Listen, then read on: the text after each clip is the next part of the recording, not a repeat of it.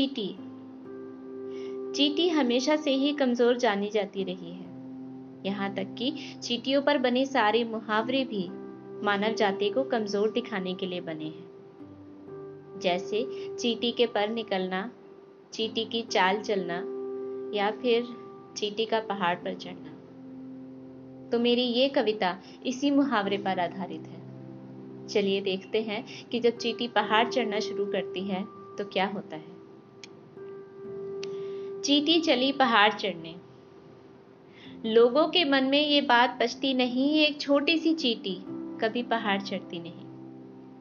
पर चीटी ने तो मन में ठान लिया था, उस पहाड़ को ही अपना लक्ष्य मान लिया था। कभी ताकती, कभी हाफती रुक रुक कर घरौंदे बनाती। देखा तो इस रास्ते पर भीड़ नहीं थी, वो तो अपनी ही धुन में चल पड़ी थी।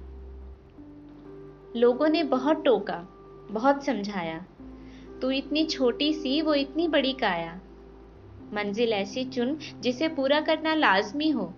न कर कुछ ऐसा, जिसका पछतावा बाद में हो। चीटी बोली, क्यों मुझे आगे जाने से रोकते हो? अपनी नाकामी का ये अंश तुम मुझमें भी ढूंढते हो। क्यों तुमने मान लिया? ये मुझसे होगा नहीं। अपने कुएँ से बाहर झाँक कर कभी तुमने देखा नहीं। कुछ तुम्हें साबित नहीं करना चाहती हूँ। बस अपना घर उस ऊंचाई पर बनाना चाहती हूँ। जाने कितनी कठिनाई और नाकामी तेरे हिस्से में आएगी, इतना दूर जाएगी तो वापस भी नहीं आ पाएगी। अरे, इतनी जिद क्यों करती है? कुछ ही दिनों में तेरा ये जुनून उतर जाएगा।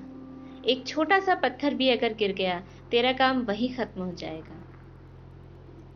है तेरा अनुमान सही। यूँ ही चलती रही तो शायद मर जाऊँगी।